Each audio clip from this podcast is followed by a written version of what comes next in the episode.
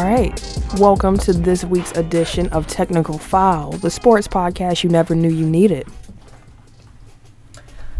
What's going on? My name is Tim. I am the T in Technical File, aka the man of a thousand vests, also known as uh, Danny Terrio. If y'all don't know who Danny Terrio Don't nobody is, call you no Danny Ter- Terrio. My mama called me Danny Terrio. Okay, shout out to my mama. Love, love the wife. I'm gonna shout her out this week too. Hey baby, how you doing? Uh, shout out to Rogues. By the way, uh, we had another. We ain't doing We ain't doing I'm shout outs saying. yet. You just ruining the whole Oh, introduction, okay. man. I, I was, I was in the groove already. I was just trying to get it out the way.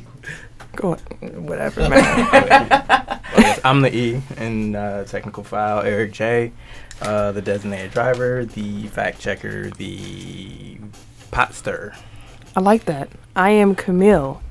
Clearly, I don't have to say I'm the C because y'all probably have caught on by this point. Hopefully, I am the point guard of the crew, uh, the lady of the hour.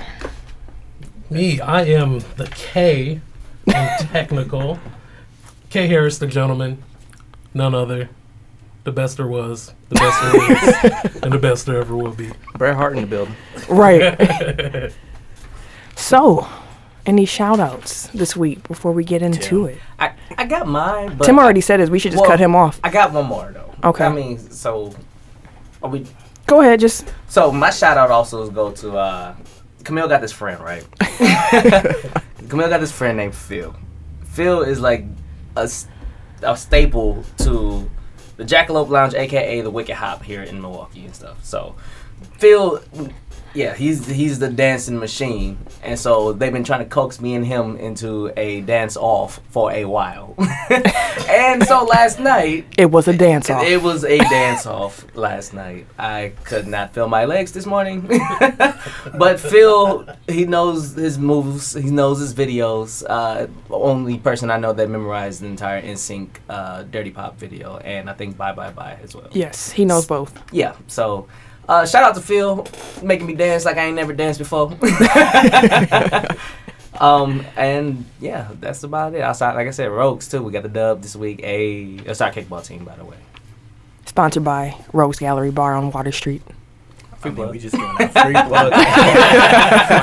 Already three different bars. Um, I don't really have any shout outs. So shout out Ashley, shout out Mackenzie. That is so beautiful. Do you have any shout outs this weekend? Um, no, the same old, same old. Shout out to the wife, Brittany. Love you, family, all you guys listening. Um, we ain't gonna mention that crumb from Fox Sports on this podcast. So if you're looking for plugs that, you ain't gonna hear our reaction to that. Just know I think he's a crumb, a bum, anything that rhymes with crumb that's negative. Dumb. You talking about uh, Fedora? Yeah, Fedora. We're talking Oh. about Uncle Ruckus. Okay. Okay, we ain't gonna talk about him no more. so, how was y'all week? Y'all enjoy yourself? Tim already said he he lost his legs pretty much. So you know, It was Memorial Day though. Memorial Day was a three day weekend, so it, it wasn't bad. You know, took a nice little drive, and on the countryside can be kind of refreshing. Um, but yeah, it was a it was it was a good week. It was a short week. It was the shortest, longest week I've ever had in my life. that makes sense. I feel like the day you come back from vacation is like the longest week ever getting reacclimated to being at work. So I Exactly. definitely feel you on that. Uh, my week was cool, just busy at work. So this is, as I said last week, always welcomed. Um, so this week, uh, looking at the slate things we're supposed to be talking about here, it's probably gonna be pre- it's gonna be pretty NBA heavy. Uh, we're gonna touch on playoff sports, touch on fights in different sports, touch on WWE Extreme Rules, uh, little Tiger Woods, and if we get time, we'll get to some fantasy football talk. So that's what's on the slate. If we get to it, we get to it. If we don't, we don't. We're just gonna kind of roll with it. So, playoff sports. Tim, you had a very interesting point about playoff sports. Do you want to tell the people about this? Okay. So found it interesting that um found myself well me and Eric found ourselves watching the uh Eastern Conference Finals game 7 of the NHL playoffs. And it kind of made me start thinking that uh does the playoffs, does watching the playoffs actually help carry over a fan base into the next season? So there's the effect of you watching the playoffs, Like you sit there and be like, hmm, you know, I think I could probably, I can get with this.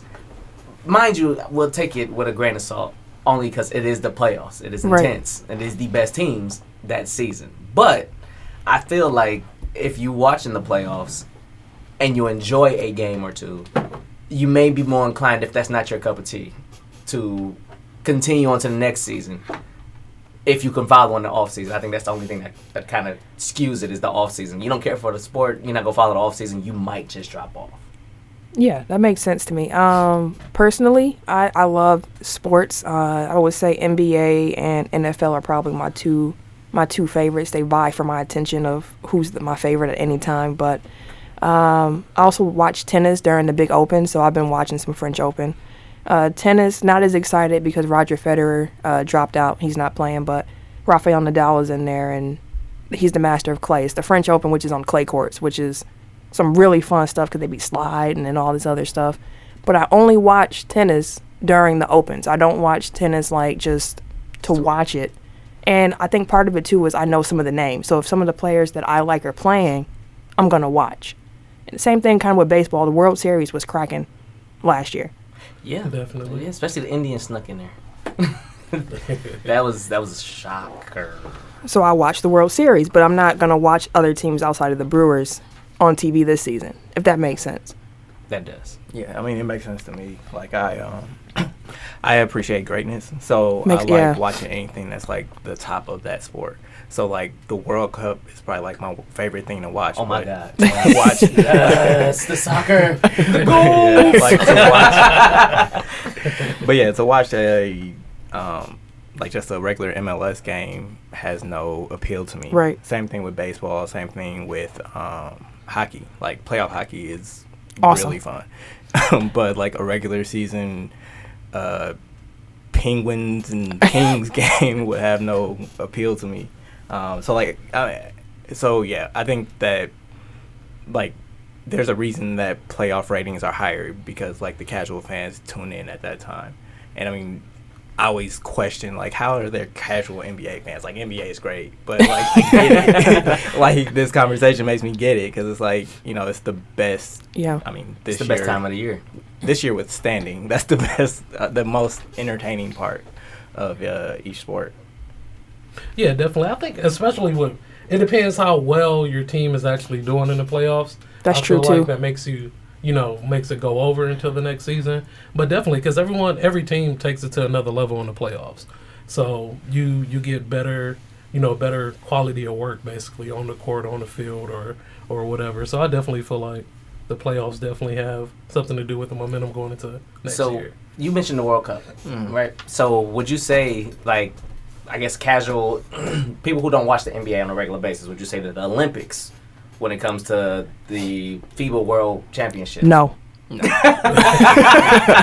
not even the Olympics for basketball. absolutely not. You because know, I mean, like the the U.S. is so dominant in world basketball. Like the end all be all in the sport of basketball is the NBA Finals. It's not the FIBA World Cup or Mhm. the Olympics. Whereas with with the World Cup, like yeah, you have like the Champions League or Premier, Premier League or whatever. Like La Liga, I think is another one. I'm Mhm. just naming off the ones that I actually Shout remember. out to Andrew who keeps up on all the soccer.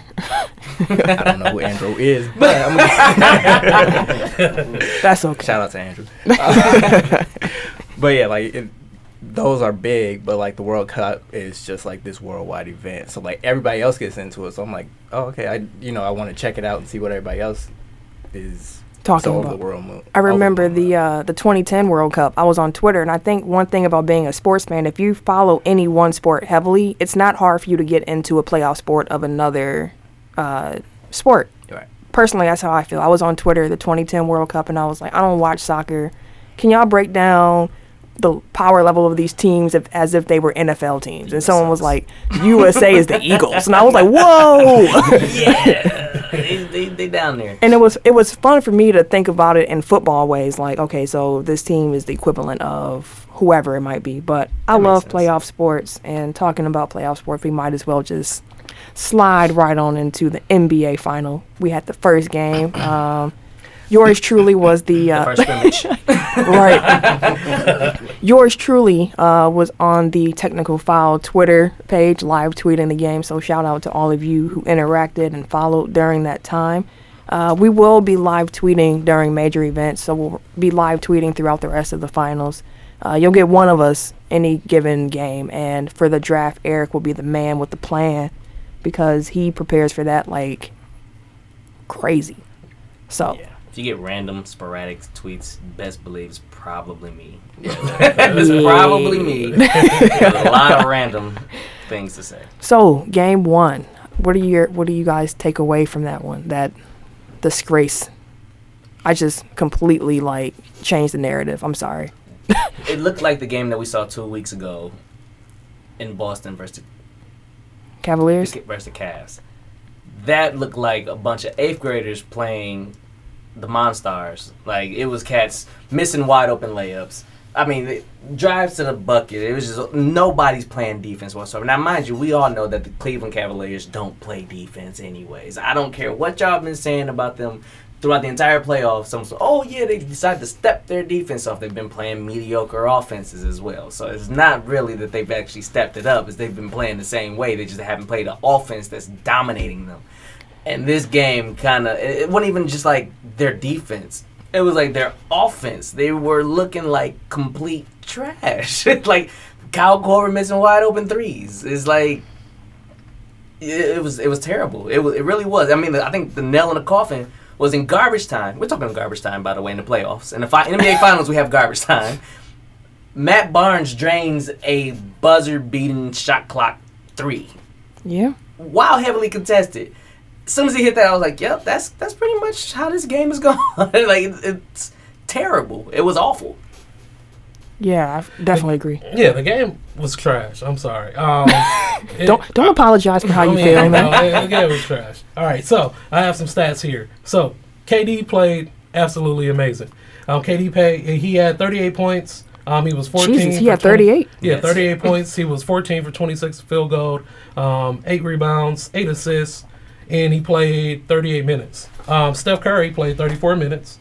Um, he had 28 points. Um, he was 11 for 22 at the field. Honestly, KD is the man. I mean, At this point. yeah. I think the only The shots he missed was the ones that he was actually guarded. Exactly. Like, it, wasn't it was guarded. just too easy for him. Like, and then I see, I, you, I, he actually took his game to another level because you can tell that he knows that this, I might not never get here again. Yeah. So let me go ahead and let me go ahead and make it happen. Eric's in here like, man, let me let me step up. No, I've, I've one thing that I, I realized watching the game is like this is really big for KD. Like It is. This, this here validates his move from OKC. Like if they flame out or you know like if they lose this series, like the heat that's gonna come down on him is gonna be crazy. So Mhm. he's he's going th- for the throat. Like Yeah. I mean it's the NBA finals, so everybody should be, but like he's gonna take it to another level, like above and beyond what everybody else is because so much is riding on him. Uh-huh. Um, and I mean Curry also has like a chip on his shoulder from last year. Um, you know, people talking about he doesn't step up in the finals, which I mean last year he didn't, but he was kind of hurt, which isn't isn't an excuse, but you know like It's reasons. Right. There Yeah. there are reasons why people don't play well. Um, so like he also wants to prove something, and as I said last week, like they're the more talented team. So Thursday wasn't a su- surprise to me, honestly. I do think Cleveland will come back um, much stronger in game two. I would hope so. Um, I was shocked at how comfortable KD looked. He looked like the stage wasn't too big. He was com- he felt like he was just playing a random game and freaking I don't know Brooklyn. Preseason Brooklyn right, like it was just easy for him. I was shocked at how many open looks they had at the, in the at the paint, like just basket after basket after basket in the paint. And I was just kind of like, they're not even killing y'all by the three, which was what they live by. They're out here driving to the paint and getting easy dunks on y'all all night. Right. Um, LeBron was LeBron. I was on Twitter saying this, like I was kind of disappointed at how much he was deferring, saying that his teammates didn't have it uh, which I think led to him having, I think he had like seven or eight turnovers by the end of the game or something like that. And I was just sitting here like, come on, he almost got triple double with turnovers, but like, I just, I just couldn't believe how they looked. Kyrie was out here just getting buckets, and I don't know, they looked like a D League team competing against the uh, NBA team. It just wasn't fun. So, what I've all what I've compared this series to was, you guys aren't familiar with Greek mythology. There's a story of Hercules. Okay. I seen so- the I seen the Disney movie. well, even if you've seen the Disney movie, Okay, cool. there was Hercules. It was like a demigod who was trying to become a hero and things like that. So I said LeBron was Hercules because LeBron is like people put him on a, like this monster ass pedestal. They were like, okay, yeah, and LeBron is here. You know, if the, the better than Jordan talks. We're not getting into that, but um, LeBron is to a lot of people Hercules. Oh, I got some tequila left. so it's like uh whereas the Golden State Warriors are the Titans. And it's interesting because it's four stars for Golden State and it was four Titans in the story versus Hercules versus Titans. Yeah, Hercules had some help from the guys to help win. But this story may be a completely different one. Like the Titans may actually take over the world this time. Even though I still I'm still standing by Cleveland, Cleveland in in seven. Let's go. I'm still standing by that. Don't let us down, LeBron. Yeah, I was gonna just ask, hope do you we guys don't still- have another game one. the rest of the series. Is everybody still comfortable with their picks? Oh yes. I'm not comfortable, I am but I'm going to stand on what I said because if I'm going to go down, I'm going to go down wrong. Go down in flames, screaming eyes. I even wore Cavalier colors to work on uh, Thursday, accidentally. Yeah, I wouldn't do that. Accidentally. It's Bucks all day. I did say on uh, Facebook and Twitter that I changed my pick from Warriors in four to Warriors in five for two reasons. Petty One- reasons. He's Yeah, being very well, petty. no, one was petty, the other wasn't. One is like legitimate respect for LeBron. Like he's great. Like I think he can take over one game, like where he puts in a Herculean effort. Right. Um, the other is because I want this series to be three one at one point. Just because I Petty. want everybody. just because I want like the Petty. extra nail in the coffin. Like I don't even like the Warriors like that, but it's just like You just Chill want to throw it in their face. Basically. Oh, y'all thought it was sweet this year too. Right. Oh, okay. Because I feel like everybody's going to jump on it like, well, the Cavs were down 3 1 last year, and you saw what happened. And then it's going to be like You a 40 got it. point game. It's already starting now after game one. Petty, You got- yeah. You got a lot of cats like, oh, it's just you know they just filling the Warriors out gameplay. I've seen a lot of crap on Twitter and Facebook. It's been some fans. hot takes. It's been some hot mess. Hot Like garbage takes. Garbage. no, I'm just I'm just burning playing. trash in the alley. I love y'all, man. like cats like, oh yeah, you know, Cleveland intentionally took that L to game Okay. plan against the Warriors. I'm like, come on, bro. Like, no, come on, stop, stop, it. it. Stop, Stop it. That's the technical foul. Right. So, what do y'all think is going to happen in game two? Y'all think the Warriors are going to keep home court, or do y'all think the Cavs will split game two? Um, I still think Golden State will take it. My like in my three one prediction, like I think it'll be Game Three in Cleveland that Got you. Cleveland takes. Um, I do think we'll get a bef- better you better effort from the Cavaliers though. I think Cleveland is going to win game two. I think they will, even though the, it's not a piggybacking off the Cavs fans, Someone was a game plan. That's complete another garbage. But I think that the second game will be more so like LeBron. Like, okay, listen, I tried to get everybody involved first game. Maybe somebody's in his ear like, bro, you really need to just do you. Like, Yeah. just take over. There's a lot of open looks that he passed up, or a lot of. Granted, again, he he does a lot of offensive fouling, but there's a lot of those charges in the paint that he should have taken that he decided to pass up. Mm-hmm. Yeah, I, I, I think Cleveland is going to win the second game just because they they basically got embarrassed. I don't see LeBron getting embarrassed or losing twice in a row. I feel like he, even if he had to put the whole team on his back, he he gonna make sure that they do get this win um in game two. Yeah, because you had Golden State in seven, so you expect some back and forth action. going on Exactly. I think it's Yeah. gonna go back and forth, back and forth. For some reason, I feel like Golden State's just going to win game two. I think Cleveland's going to take it at home, but I think game two is going to Golden State, but that it will be a more enjoyable game. That crowd was wild. Yeah. Speaking of that crowd, like this isn't on the rundown, but what do you guys think of the uh, Rihanna KD stuff? Look, let me just say that Jeff Van Gundy, uh, Rihanna call was probably the best thing of the whole game. I was at home geeking out like, "Oh, LeBron, that dunk was crazy," and Mark Jackson's talking to him, and he goes, "What?" I'm sorry, Rihanna just walked by me. I mean, that is the reaction you have when Rihanna, Rihanna walks by you. Like you, LeBron dunk. I've seen that a million times. Well, how many times do I see Rihanna walk? by? she, she she she growing a little bit, so that might help in uh, the perception of some people. Are you saying in your perce- you you was Like, looking she- like Rihanna was a stick. Now she's getting kind of thick, so I'm just saying. you a rapper now? No, I ain't, I'm Dr. Seuss. but uh, yeah, that, I thought that was interesting. It, it, that's that's funny that he was just like, okay, yeah, I'm gonna give her a stare. I look at like, hey, look at me, hey, like no. But from what I heard though, with uh, KD and Rihanna, it was Rihanna's friend who was the one talking the most to KD. He was looking at Rihanna thinking it was her. I don't know the truth of that. Whatever, it don't matter. Oh, one last thought before we move on from game one. Tristan Thompson was steaming hot poo. uh, Absolutely. I'm so sad to see how far Deron Williams has fallen because it used to be legit conversations about him or CP3, and now he has Exactly. no lateral movement, no.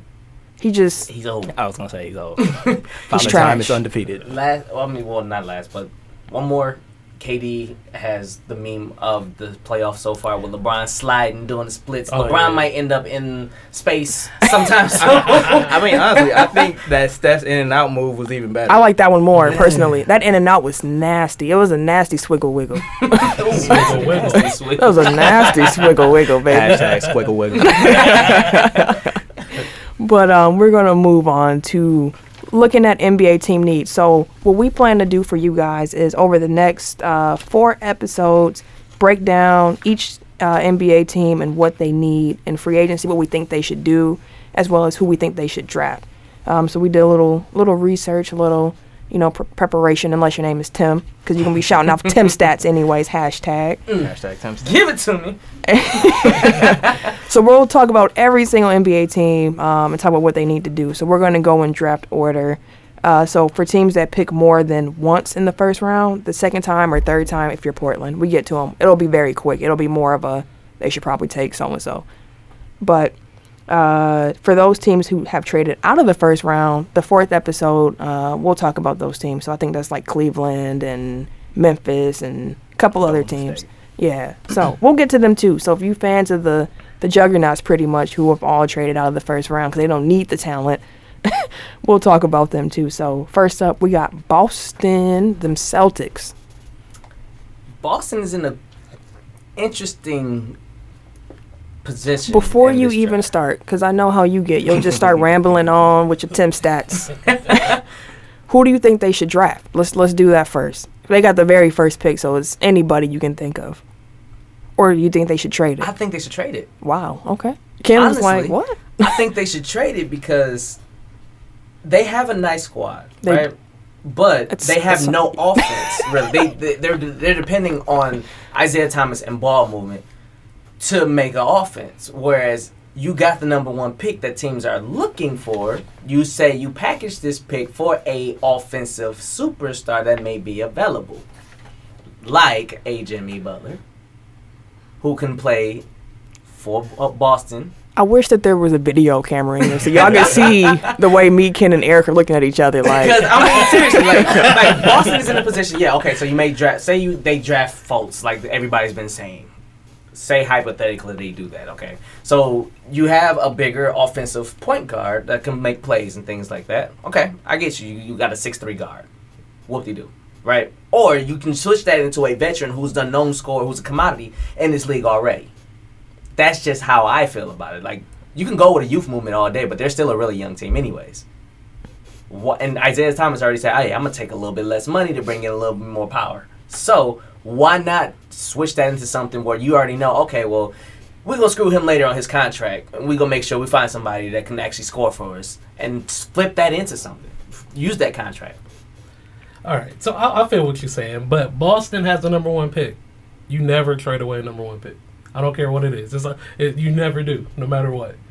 Um, I feel like they should they should draft um, Malik Monk. Wow. That's a high pick for Monk. I, I still I, I- That's after pure watching him, offense. exactly that's what they need. They need pure offense. I feel like they, their defense is fine. So who's I going think to the they bench? need someone Malik put put Malik at the two. so Bradley's Um, going to the bench. Exactly. that, that's my yeah, point. Yeah, yeah, yeah. But I, I feel like that Monk is definitely offense all day, and that's exactly what they need. I think they should go ahead and draft Monk. Wow. I I didn't expect the Malik Monk. Uh, way to drop a bomb on me. Um, yeah, I think they should keep it. I think they should draft uh, Fultz because you got to think short term and short short term. That's the tequila. I'm sorry. short term and long term um, here because you have Isaiah Thomas and he has been balling, but he's also 29. He's like my height. I'm like five nine. He, I might be taller than him. You probably You saw probably- Yeah, yeah. Um, No and Texans. He and he's liability on defense. I don't think that there's a problem with drafting Fultz. You can bring him. He's either going to be Isaiah Thomas's replacement or someone who can play off ball with him. And given his height, I think he's like 6'4", 6'5", somewhere around there. He's a little bit taller than you said, Tim Stats. uh, but I think he'll be able to play with Isaiah Thomas as well. Um, and with that being said, I, I mean, you, you can't trade Isaiah Thomas yet. I don't think. Not this summer. Not after everything he's been through. Not after all he's done for the team. So I would keep Isaiah Thomas, draft Fultz, and try to sign Hayward. I'm getting ahead of myself. Okay. But that should definitely, I think, that would be a nice little core because I think the Celtics are missing some additional firepower. Number one draft pick, sign a free agent, get Hayward or something like that. I think you're you're a contender in the East. Yeah, I um, I agree with a lot of what Camille just said. Um, first of all, draft Fultz. Um, at the trade deadline, I was kind of thinking short-sightedly. I was like, you know, you have this chance to take yourself, you know, to get over the hump, and if you can grab PG or Jimmy Butler, like you go for it because these are Mhm. the type of guys that you hope that you draft with the number one pick. Stepping back from that and seeing the way the playoffs played out, it's like Boston isn't there yet. Like they're not one piece away.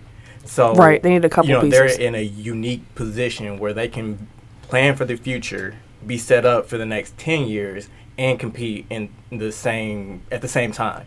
Mhm. Um, so like they don't need to rush into um, making win now moves where they have all this cap space, they have all these draft assets. Like you can do both at the same time, which usually I'm not a fan of. It's like pick one or the other.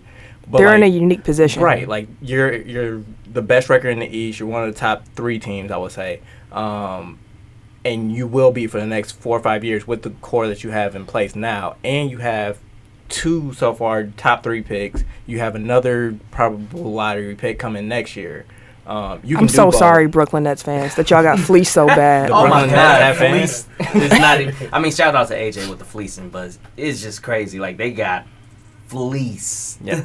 But and that's another that's a sign like don't go all in you know I what would I mean? agree with- like th- yeah. don't don't make short-term decisions that can like bankrupt you in the future that's exactly Um, what I was gonna say too. right so like you said they, they have cap space to sign a max guy this year i don't Mhm. know if hayward will leave but like if he does like he's definitely going to boston That would be a great fit, right I think. um, Yeah. It gives them another wing. You know, it gives them another score. It gives them a better defender. You know, it, it allows it frees them up to then trade Their Crowder, own pick. Yeah. their own pick. Um, it frees them up to trade Crowder, whose contract is coming up, Bradley, whose contract is coming up, Smarts, whose contract is coming up. Like all those guys are on really cheap contracts, and um, like they'll have to be re-signed for big money, which I doubt. Like I between it, Marcus Smart. Avery Bradley and Jae Crowder, somebody like two Somebody's of those guys are not going to be there Probably, after yeah. the next two or three years. Bradley might get a max Uh, contract actually. Somewhere else. Somebody, Somebody else. Yeah. Like he's, he can definitely yeah. So like they already have Jaylen Brown who can slide into the starting lineup at some point. Fultz is a guy who can be an all star Mhm. one day. Um, and then the pick next year, like then they can get their big. Then they have wing. They have three levels. You know what I mean? Like they have their their ball hand their primary ball handler. They have their defensive wing, and then they'll have their big man hopefully. Um, so they're set Yeah. and you can like kind of age gracefully like as it gets older as whichever of the other core pieces get older you can just plug in and like give the younger guys more um, responsibility It is a beautiful time to be a Boston Celtics fan. So I only I know mean, two. But okay, but there's probably some listening. So I mean, so yeah, that's number one draft pick right there. Number two, we got the LA Lakers. So uh, nope, it's got to be Ken. Ken has got to start this off because he is the Lakers. He's been a Lakers fan since I can remember. I, man, I Man. think I came out the womb with a Kobe. Girl. You remember?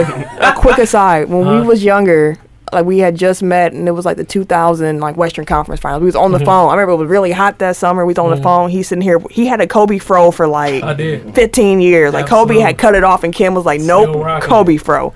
But um, we was on the phone, and he's sitting here like Kobe all day, Lakers all day, and I'm like, Sacramento got it this year. Stop it. Clearly wrong. But yeah, go ahead. Ken. What do you think the Lakers should do? Um, I mean, this offseason, starting with the number two pick. I mean, just moves in general. Okay, so what the Lakers should do? I, I we're gonna go ahead and draft Ball. Okay. All right. I pray to the heavens that he is not a bust. I think he will be. But you have, I, I feel like you have to at this point because he's so much hyped up.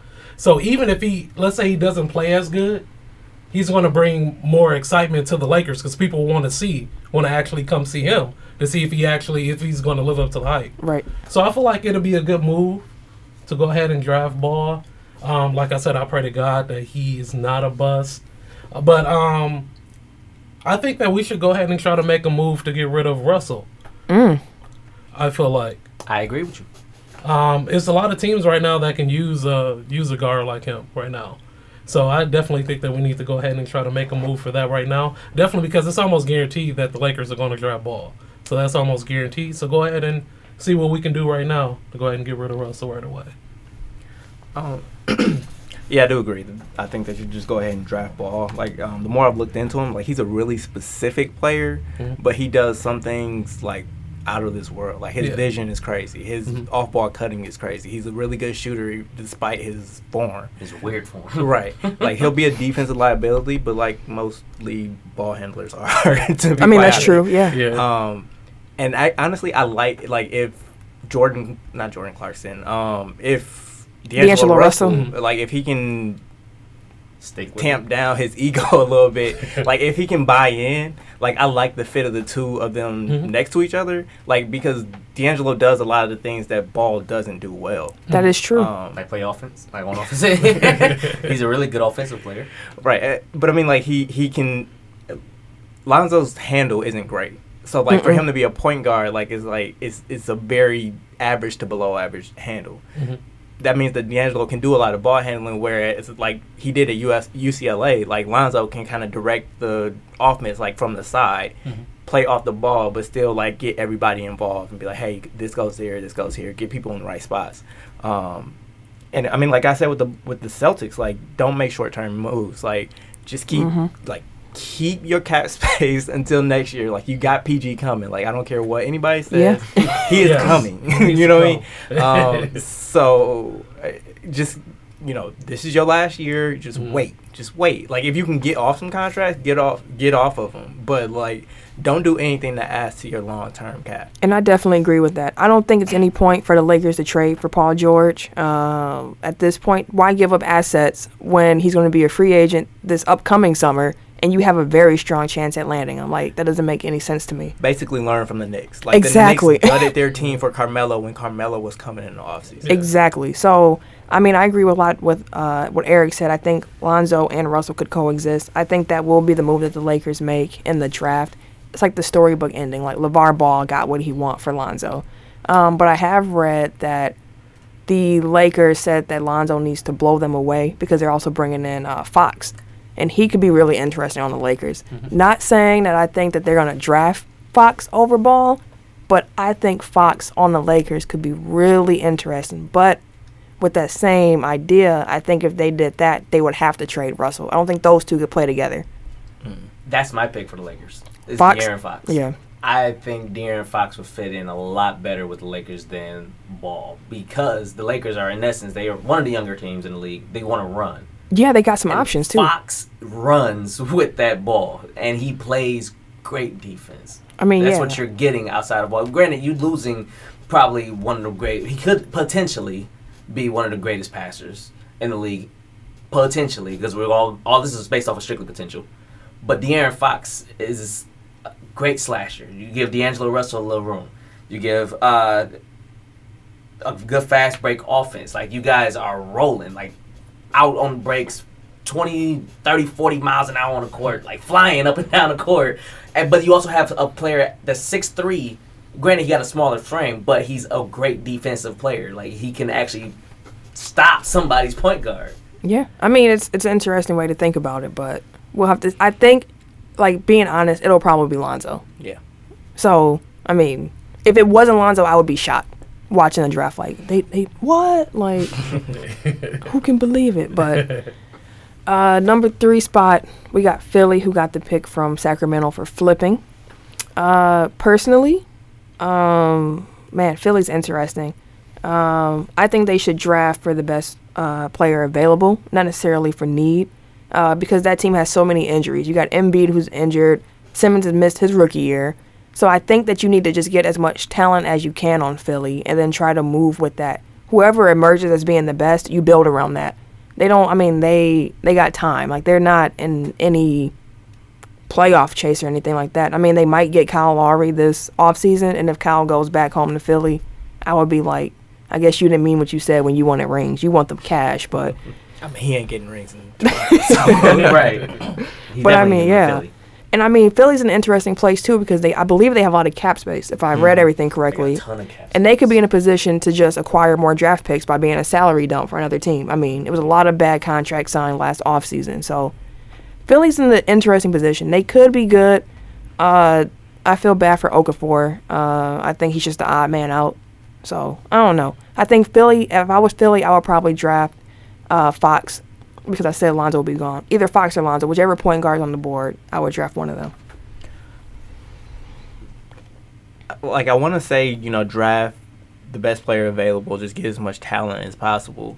Um, but you brought up Jahlil Okafor, and they did that when they drafted him, and now he's like rotting away on their bench. Like his trade value is zero. Yeah, like they just traded Nerlens Noel for basically Justin Anderson. I think I say that just not to cut you off, but I think I say that because the board is so guard and small forward heavy at the top. Yeah. Best at Best three, player. the best player is going to be someone who fits. It's kind of a you know they get both. I mean, like honestly, I think that the best player on the like, assuming Fulton Ball go two, I mean one two, I think the best player available will be Josh Jackson. Interesting. And like I like the fit of Josh Jackson there, but he also doesn't shoot, and Ben Simmons Mhm. doesn't shoot.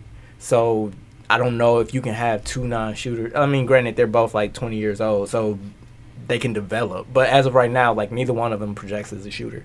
Um, so I don't know how they fit, but I would still probably go Josh Jackson just because like he gives them perimeter defense where as Jayson Tatum doesn't. okay.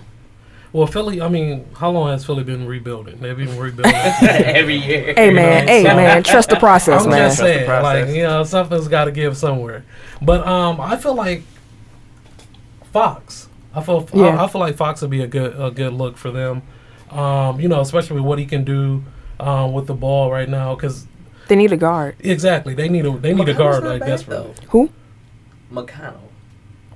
Anyways, He's not though. He can shoot. All right. he's a backup. Yeah, he's definitely a backup.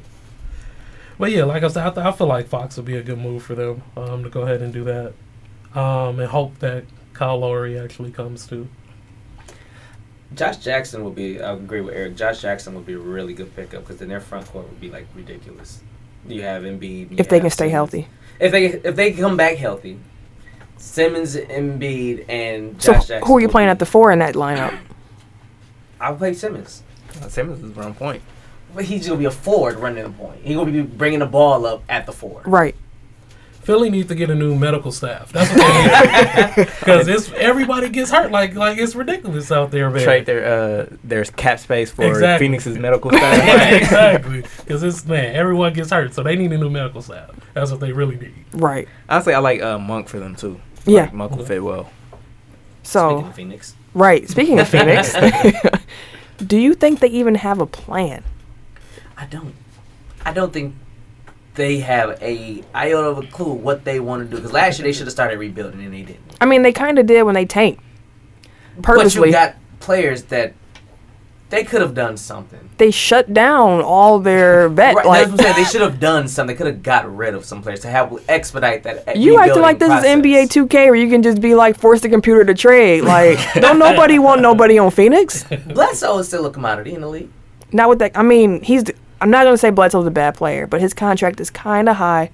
Uh, but then again, they also have Brandon Knight. I was about to say Brandon Knight. Brandon Knight's on there. Best year was in Milwaukee. Br- clearly, and the Bucks got out at the right time. Apparently, if that's what he became, Could be but the system too. could be. You never know with those type of situations. But I don't know. Honestly, winning wrecked their plan. Like they tried Yeah. to tank that year and then they won 48 games and mm-hmm. that kind of like like that messed with the owner. So now he's like, you need to you know go for it, and then that backfired on them. So like now they're actually starting to rebuild that they wanted to start four or five years ago. hmm They have pieces. Like I like both of the guys they got last year, um, Chriss and Bender. I like uh, Devin Booker, obviously. Lights out, yeah. right. Uh, it's like they have pieces. It's just they don't have like that guy yet. So that's why I, I'm saying like either Jackson or Tatum, whichever one falls, like just take him and run with it. And I think depending on what team Tatum goes to, he could be the best player in this draft. He can be. Yeah. Well, no, Fultz probably will. Tatum's a monster though. He's a he, that's a that's a he's nice. Tatum is really really nice player. Yeah, I think yeah, I think that uh, I would go with Jackson or Tatum. I would be on. I would pick Jackson personally uh, for the fit with Phoenix, but uh, next you got Sacramento, who got their pick from Philly. Um, He could grab another center. no, I don't. I, I think that they're actually pretty set with their bigs. Um, if I was Sacramento, I would go with Tatum. Unless that, unless Phoenix got Tatum, then I would get Jackson. But I would go with one of the threes that's available at that point in the draft. Um, because they're picking again at ten, I would try to go for a point guard at that point because I would think that Dennis Smith or I can't pronounce his name. Thank you. I'm gonna just point to you. I need to say his name. One of them should fall, and I think that would be a really nice pickup for them. Not saying they're going to be good, but they got Buddy Hield. they got uh, Ben McLemore. He's a restricted free agent this summer. They got rid of Rudy Gay, which is good for them. So Ain't good for him. yes, Right. it's good for everybody involved. So, I mean, Sacramento is looking up. I think that trading Boogie has helped them get on the right path a little bit. I mean, having two lottery picks in a stacked draft is quite the start. So. Yeah. And I mean, Buddy was a top six pick last year, so Right. He got some a decent return, I guess. Um, yeah, I mean, just from talking to you guys, like it seems like the consensus top five is Fultz, Ball, Jackson, Tatum, and Fox. So Yeah, any- one any falls, order, yeah. like, Yeah. just take them. It wouldn't be one of those destroy the draft. Oh my god, like Right. the whole draft is just messed up. or month. them Like I would say, like any of those six, like you'll like they would fit in well. Like the prospect of Monk and Buddy like together was really interesting, just because like that gives you two.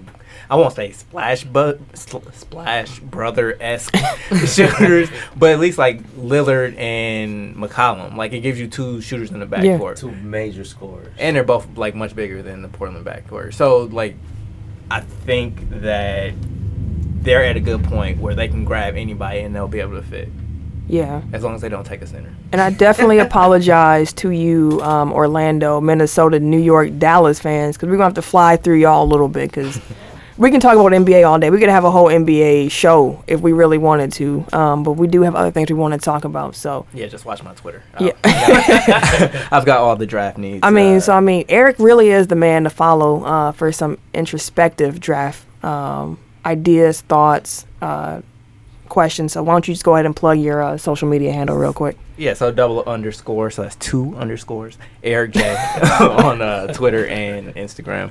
If you have any draft questions, just feel free to sh- shoot me a Ooh. tweet. Oh. Oh, oh, we're going that way. All right. All right. I mean, Dirty it's fine, like, you-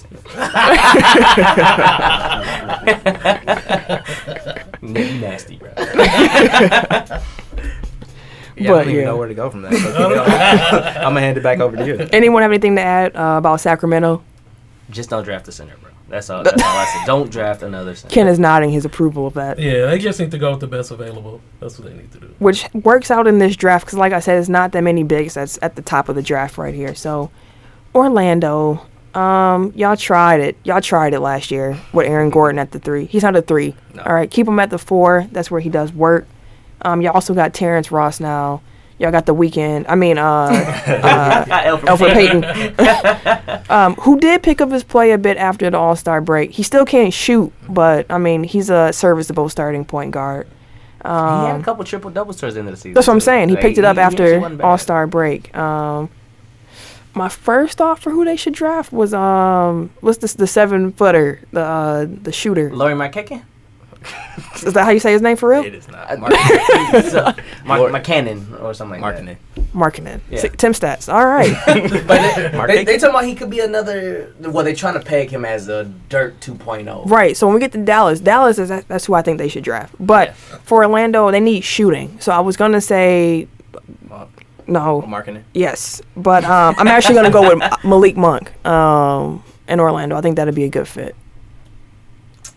Yeah, I mean, um, uh, just take the best player. like you don't have anybody that should be blocking you from taking anybody. There's nobody on there Yeah. that's like, oh, you can't be replaced right now. on but like they just hired like the people that drafted Giannis. So I'm trying to think like is anybody does anybody fit like that mode? Not saying they're gonna be Giannis, but They- young, Athletic wing. long. So I'm thinking maybe Jonathan Isaac. Um, Probably. But yeah, either Isaac or Monk. would be good for them. Yeah, they definitely could just go best available, make it happen. Yeah, funny you bring up um, Jonathan Isaac. That's who I would have Minnesota drafting um, at seven. I think they should keep that pick, and I think you should take him. Um, you got Karl-Anthony Towns, who's a beast. I never seen a big play like him. You got Wiggins, who just gets buckets, and with uh, Tom Thibodeau as coach, they need some defense, and I think that uh, Isaac can be that. I think at his very bare minimum, he can be a three and D player.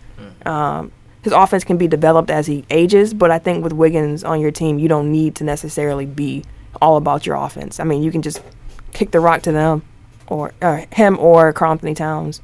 You also got Rubio, although I hear the Knicks are like frantically trying to trade for Rubio, which is so interesting. Rubio picked up his offense this past season. He did, but He it's still can't shoot. He, got, he shot a lot better this year. He still can't shoot. better does not knocked mean he can shoot. He knocked down some open threes for once. Okay. Still, if you're a tw- I'm making up numbers. I'm making some Tim stats up. If you're a 12% three point shooter and you start shooting 20%, yeah, you got better, but you're still not good.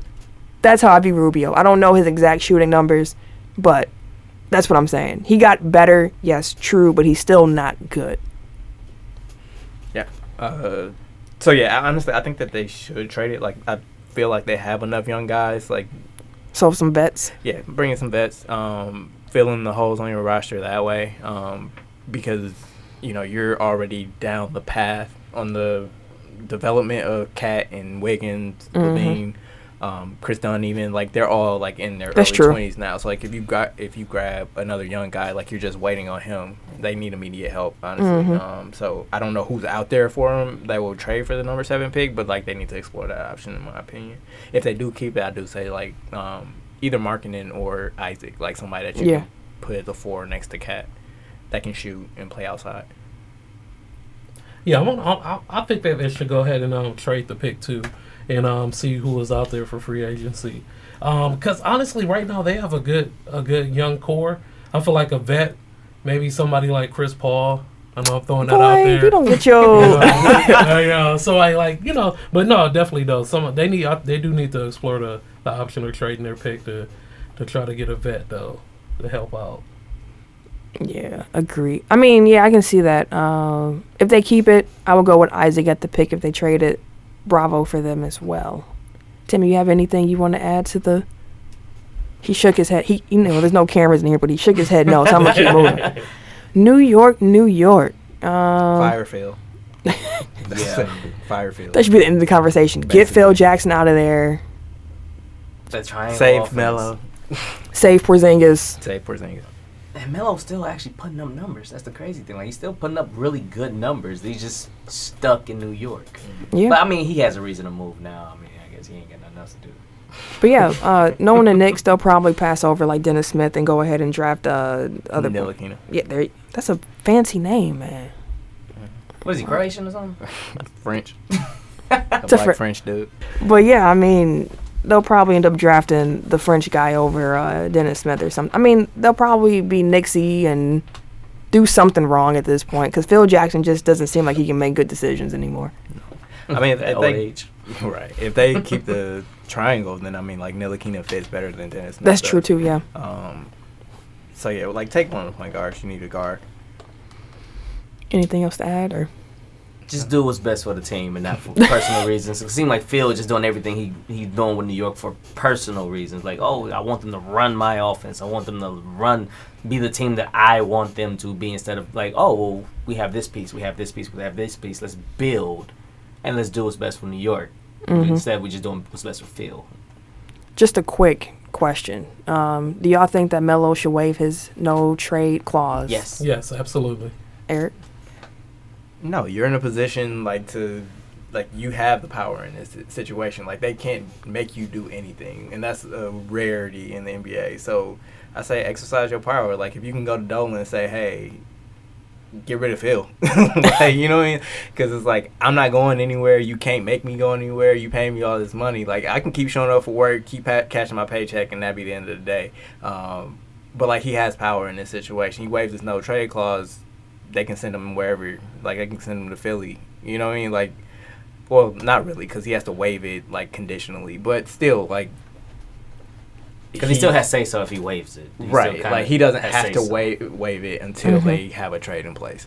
Um, but yeah, like he he's in the like if he wants to win, like sure, waive it and try to get somewhere. But like at this point, he can't get to Golden State, he can't get to Cleveland. Like where can you go that needs Melo that gets you to a championship, like to the level of those two teams?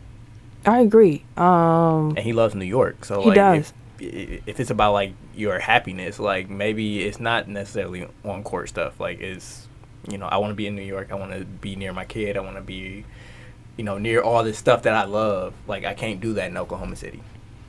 That is a good question. Where would Melo fit?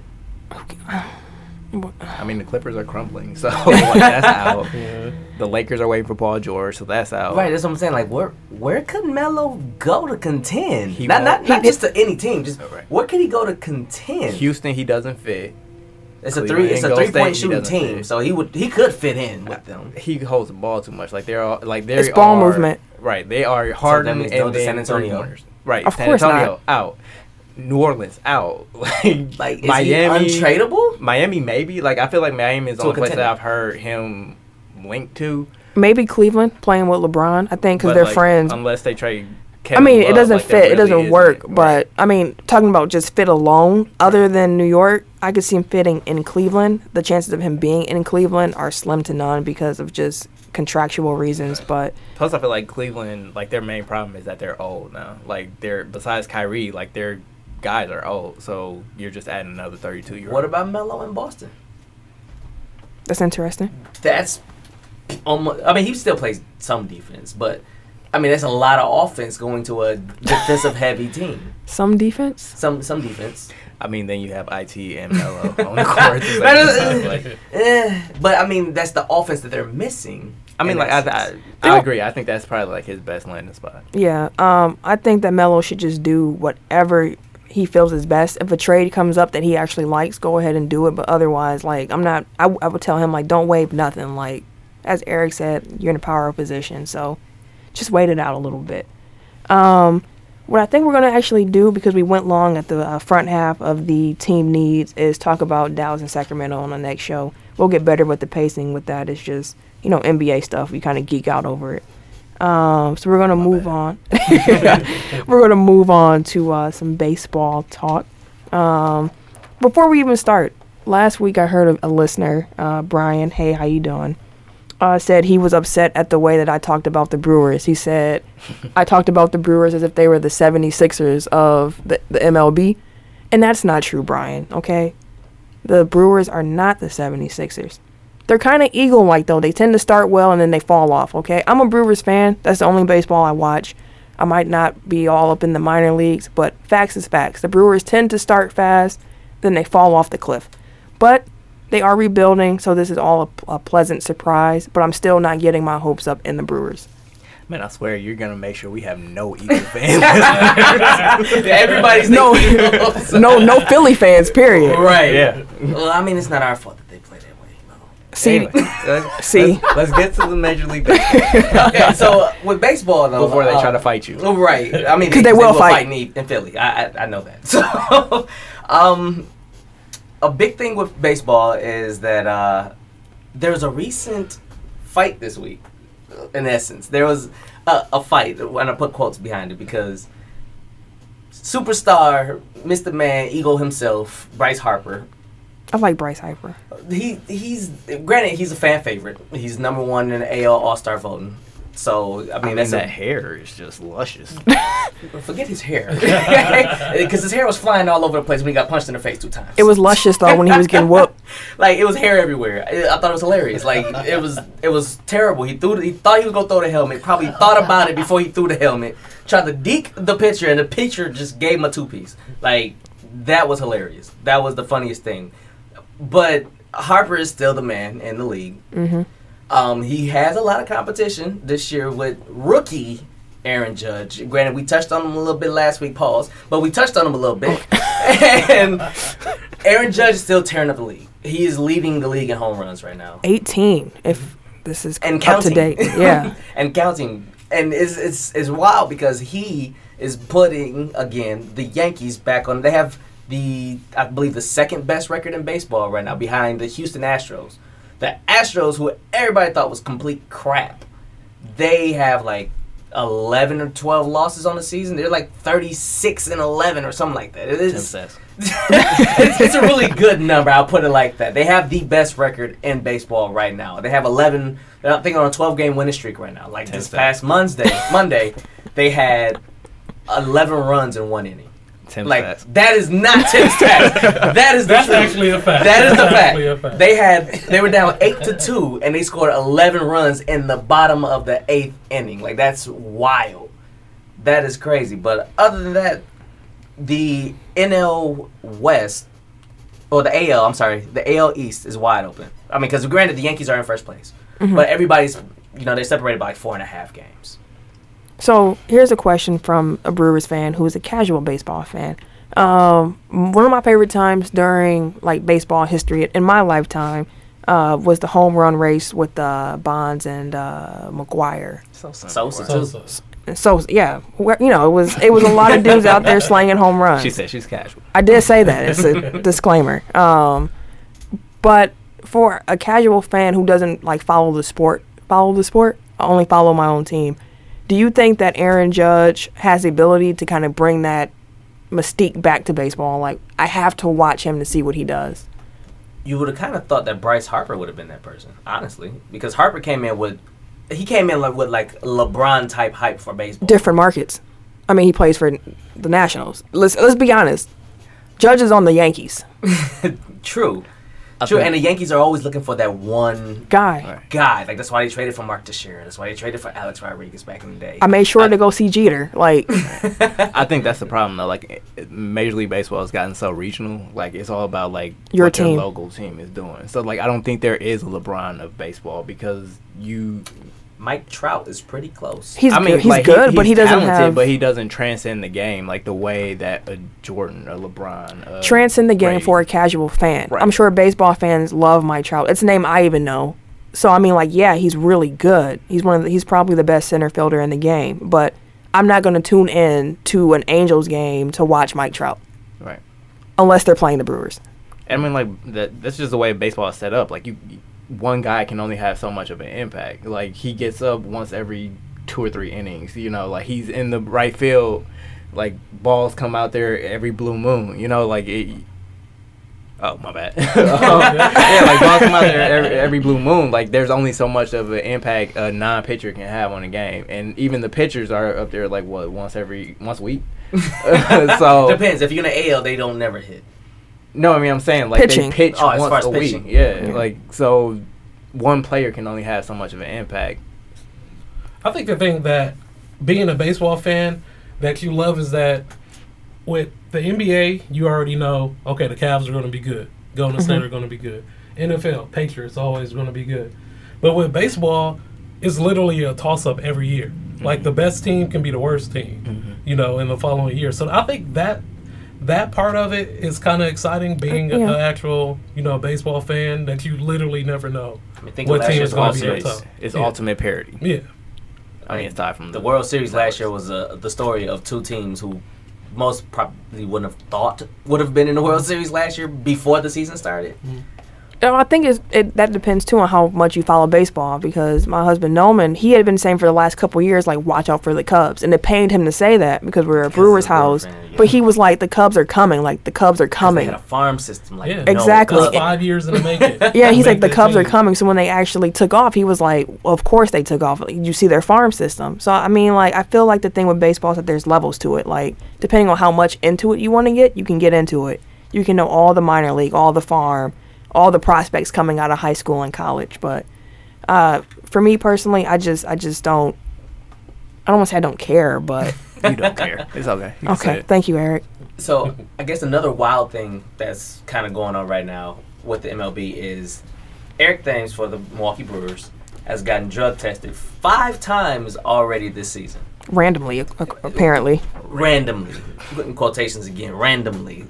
Oh yeah, we're not just going to drug test you, but I need you to pee in this cup. So, like, that's not necessarily unheard of it's happened in the past, but It's fishy. it's really, really suspect. And the reasoning behind it apparently is because he played in Korea. Korea doesn't have necessarily a. They really don't have too a, a strict drug rule in Korea. Okay. So when you play out of the league for a year and you're not affiliated with a minor league team or a major league team in the MLB, They test you more. They test you more often. But five times in the first third of the season is a lot. Yeah. I mean, and it is. I mean, it's fit. Like I get it. Like don't call it um, random, but like I get why he would be targeted. You Mhm. know, like he come came back like just hitting home runs like left and right, and then like after he got tested a bunch, like then home runs kind of fell off a little bit, and then he hit another home run. And they tested him again, so um, like I get it, but you know, Yeah. So- d- d- don't call it random. right. So would you say? Well, to me personally, kind of a little conspiracy here. Would you say they're doing it randomly because he played in another league, or is the league scared of another Ryan Braun effect? Probably. I mean, th- probably. I mean, that's a topic for a different day, but I, I yeah, that's probably what they're afraid of. Yeah. So, I mean, we touched on fights a little bit, so you know we're going to get into WWE. I heard some feedback from a couple of you out there um, that you appreciated. Even people who don't even like wrestling were like, that's different. So, just want to let you guys know Ken is y'all voice, okay? Ken really started getting back into wrestling because of us. Exactly. Like absolutely. Like I'm I'm straight like you know attitude era like Shawn Michaels, you know Stone Cold, The Rock.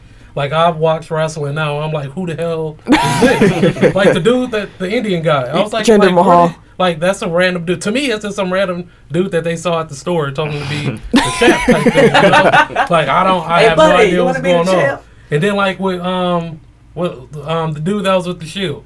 Uh, Roman Reigns? Yeah, no, who's Dean Ambrose? Dean Ambrose. yeah, Dean Ambrose. Like I don't, I don't know. I don't know what the hell's going on, but I still watch it. You know, tune in every day, and it actually is getting a lot better. Storylines are kind of iffy though. I would agree with the storylines have been pretty poor. Yeah, but the talent is actually there. Talent is really Like good. the Hardy now. Boys are in a steel cage match tomorrow.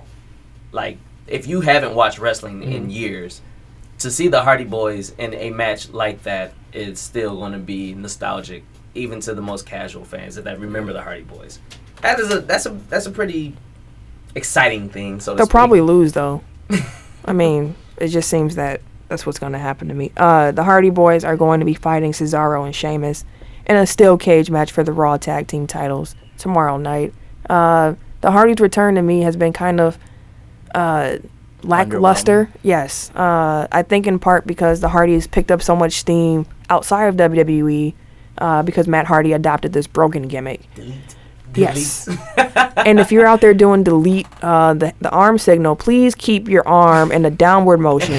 Okay. if you are doing the delete sign a little too high, you look like you're hailing Hitler. So let's please stop that. Uh, but um, yeah, they're back in the WWE. Um, they had a big pop when they returned at WrestleMania, but since they've come back, in my opinion, they've been kind of lackluster or underwhelming, as Eric said. No Uh. lie, I screamed at WrestleMania. Yeah, we all did. I think my house exploded. It did. My neighbors probably were pissed. And in addition to that, I, I guess the other big match to talk about would be uh, the number one contendership uh, for the WWE Championship. I am also not a fan of the fact that Brock Lesnar is the champion. No. Yes, Brock is around, even though he failed out of drug tests in the UFC. Still he is perfectly welcomed in the WWE. Um, he is the champion, and we have not seen him since WrestleMania.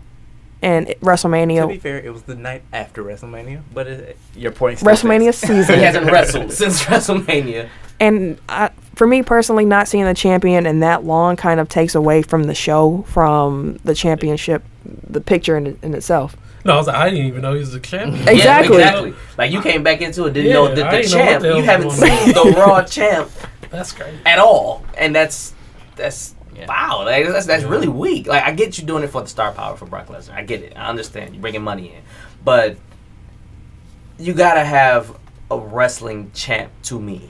Like you gotta have the champ present. You gotta have the champ visible. At least have him wrestle a squash match. He can or be at least doing video packages to let us know he's still around. Like, Still alive. right. So the contenders for the uh, championship is Seth Rollins, a former Shield member, uh, Samoa Joe, Finn Balor, Bray Wyatt, and Roman Reigns.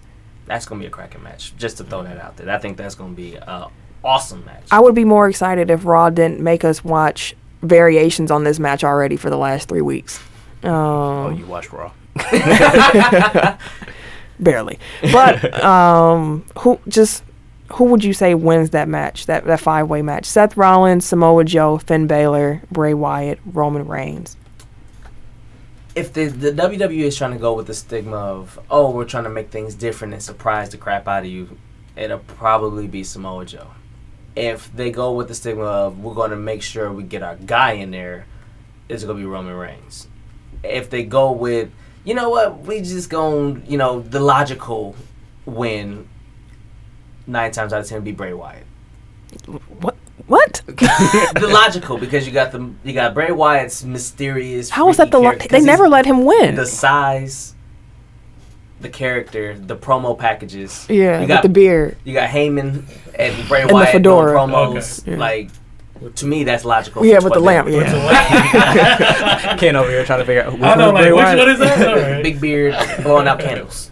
um, yeah, I think it'll either be Samoa Joe or Finn Balor. Um, I think whoever wins this match, it doesn't even matter because they'll probably lose in um, like three Get seconds. tossed around the ring. against Brock because I'm pretty sure WWE wants Braun Strowman and Brock at SummerSlam. That would be my guess. So Yeah, and Roman ain't getting them till WrestleMania. So right, yeah, I, I, I don't know.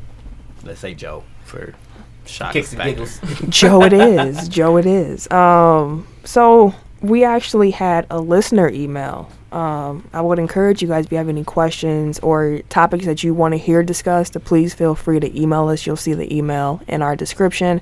Um, you can hit us up on Facebook, uh, Twitter, whatever means that you uh, find best, as long as it's a public forum to do so. Um, so the question came from Will William Moore. Uh, the question said, Hey guys, great first episode. I'll definitely be an avid listener. I wanted to ask the show a question if it falls into your guys' agenda of topics. Why do we as fans, media, at times cherish Jordan's 6 0 finals and penalize so harshly LeBron's 3 4? Why doesn't LeBron get more credit for the appearances? And do you guys think that if he even gets the six rings, will it ever erase the stigma of his finals losses? Keep up the great work, you guys. Just want to throw it out there. Every week we're not going to do a Jordan LeBron thing. that's that's not what this is going to be about. Um, but it was a great question because when we is, got yeah. posed, we said we can really dig into this question. But Oh, because oh. it's yeah, it's it's such a it's such a deep question. I personally have a little Br- LeBron MJ fatigue at this point. I didn't expect that topic to be so hot and last so long. It's been a slow burn. Um, but um, I think it's the fact that he was perfect. I mean, I think that's just the the easiest way to look at it. Six and zero is impressive. It's I got there, I handled business, I did it, and for some reason, people seem to not uh, consider how hard it is to make it to the finals eight years in a row. So I think that that's probably part of the the reason why. I think Jordan being six and like you said, for him to actually have a perfect record in the finals is awesome. But nobody cares about who loses. That's true too. So that's why a lot of people give LeBron flack for being three and four. Like I'm the same way. You made it to eight finals in a row. If you lost five of your eight finals, who cares? Like you, you okay? Wow, I made it. I always make it to the Super Bowl every single year.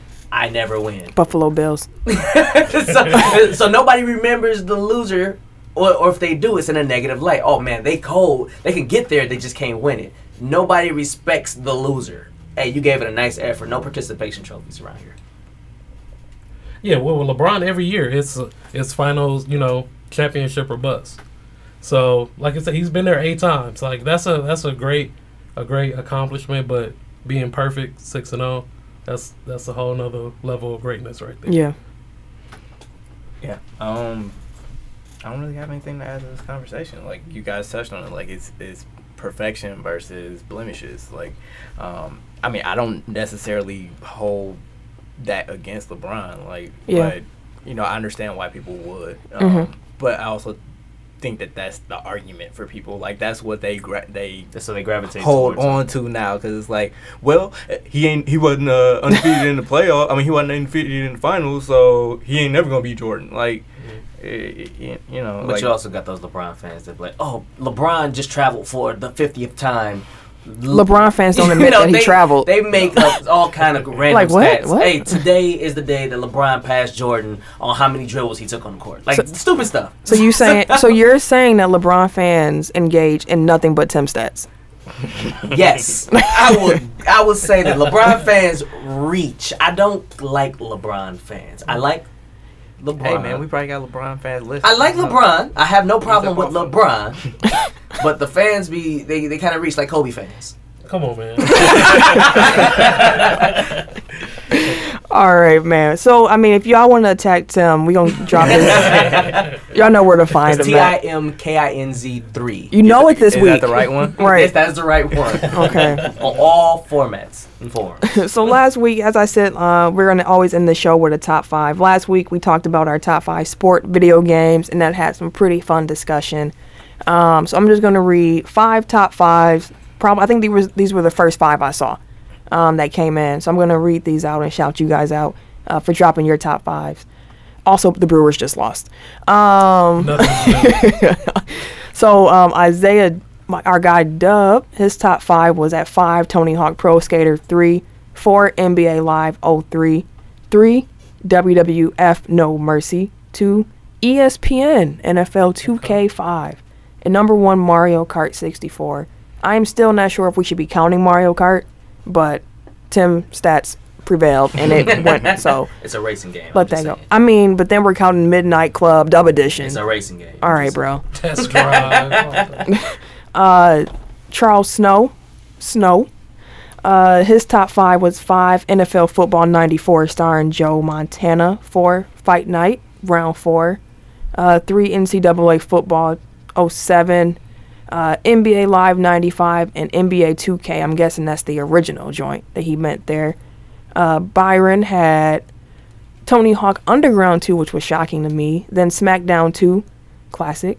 NBA Street Volume 2, Madden 04, so he was in Tim's camp, and NBA Live 03. Uh, Nick Ball, Felix on Twitter. I don't know why you call yourself Felix when your name is Nick. Uh, he, Right. Uh, he had ESPN NFL 2K5, uh, NBA Live 04. Oh, I'm sorry, 06. That was weird. Uh, NBA 2K13, SmackDown versus Raw 06, and Revolt. And then know what that is. I don't know. I never heard of Revolt, but I was like, for sure. Um, and then uh, Shells had NBA Jam, NBA 2K16, Madden 93, Bulls versus Lakers, and the NBA playoffs. Way to take us back. And NBA Street Volume 2. So, the, I mean, the consensus is that NBA Street Volume 2 is definitely one of the greatest games made of all time. So, this week, we're going to give you our top five sport movies. So, Man of a Thousand Vests, would you please kick us off? Um, my picks. Uh, number five is Gridiron Gang with The Rock. He is so fine. I know you love The Rock. I do. That's, Have you ever God. seen Gridiron Gang? of course. Of course you've seen it. Gridiron Gang was dope though. I, I really did enjoy that movie. Um, for several different reasons. But um, number four, I had Remember the Titans. Mm-hmm. You can't forget Sunshine. um, number three, I had Space Jam. Okay. You had Mike and the Monstars, and, and and you know Looney Tunes. Bugs Bunny was still my favorite. Um, number two, I have The Longest Yard. Which which one? Oh, the newer version. I'm, Okay. The well, the newer, older version. The one the one with Well, the uh, big nuggets with Terry Crews and Stone Cold and uh, and Nelly and the crew. Um, I really enjoyed that one. That was hilarious. It is a very and it was a lot movie. of football and it was dope. But um, number one, I have Willie Beamen and Any Given Sunday. Interesting. All right. What you got, Eric? Uh, my number five was uh, Cool Runnings. Nice. Cool, right. uh, number four was Blue Chips. Um, number three is Remember the Titans. Number two is Any Given Sunday, and number one is Hoop Dreams. Hmm. Hoop Dreams is an underrated movie. I feel like. Um, yeah, I like that five. Um, there are so many good sport movies. Um, doing my list, I found out I really favor boxing movies. I think there's just more compelling drama. Uh, and honorable, we all like. Forgot about Creed. So, um, I mean, an honorable mention, I got to shout out Dodgeball. It's not on my top five, but my God, what a great movie. Um, number five, I got Space Jam for nostalgia reasons. Uh, number four, rolling with Remember the Titans. Three, I'm going with Creed. I know Rocky fans will be upset. I understand Rocky's place, but Creed is actually a better movie. It was a million of them Rocky movies, man. Um, number two, I have The Fighter. Uh, love Christian Bale and Mark Wahlberg in that movie. Uh, just awesome. And number one, I believe, the greatest sport movie of all time. And if you haven't seen it, you need to go and get it. Raging Bull. That was really good. Robert De Niro acted his life out. You got Joe Pesci in there, not being Joe Pesci like. It was just a good movie all around. All right, so my top five. I'm gonna go. Um, number five is Space Jam. Um, number four, I had Coach Carter, but I forgot about Creed. so um, That's right. uh, Threes was not. you know, right. yeah. That's what so I, I threw Creed in at number four. Number three, um, Friday Night Lights. Nice. Um, number two, Remember the Titans, and number one, Any Given Sunday. And I know people are gonna be mad. There's no Hoosiers or Caddyshack or anything like that, but those movies just don't speak to me Oh, personally. basketball. Yes, That was pretty funny The too. though. Milwaukee Bears. right. Really? So I mean, that's the top five this week. We will uh, drop those for you for some feedback. Um, we're definitely looking forward to hearing what you said as well. Um, so we're gonna wrap up right now. Um, as I said before, thank you for the support that we've gotten in the first week. I am so shocked that we even got 200 views or listens in our very first week, which is crazy to me, um, given that we just started.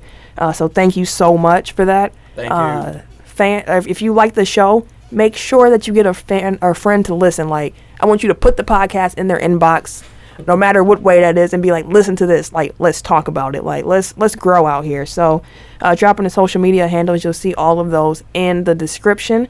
Uh, personally, I said before, I'm signing off as the point guard of the crew at Camille Monae, C A M I L L E M O N A E. Uh, you can find me on Twitter and Instagram. I will not add you to my Facebook, so please don't request me if you find out my real name. Uh, that is for close personal friends and family. I love y'all, but let's just stick to Instagram and Twitter. I have Twitter and a gram, but it's really not hard to find my name on Facebook either. But I got my stuff private too, so yeah, I'm not fighting on Facebook. We can do it on Twitter and Instagram. I got you all day. Um, T I M K I N Z and the number three, all day. Uh, double underscore Eric J on Twitter and Instagram. Um, Twitter, K Harris two sixteen. Instagram, K underscore D A underscore gentleman. on Instagram, hit me up. I'll definitely hit you back. Yeah, I mean, we're a friendly bunch, so please feel free to interact with us. Uh, follow the page, spread the word. Like, let's grow, let's get big, let's do this, let's uh, keep it going with the Milwaukee podcast. I mean, we're a deep family out here now, so let's just keep it rolling. And thank you for listening this week. We definitely appreciate you. We'll catch you soon. Appreciate all the love. Give it to me. Okay, you had to be, you had to be extra to end the show, bro.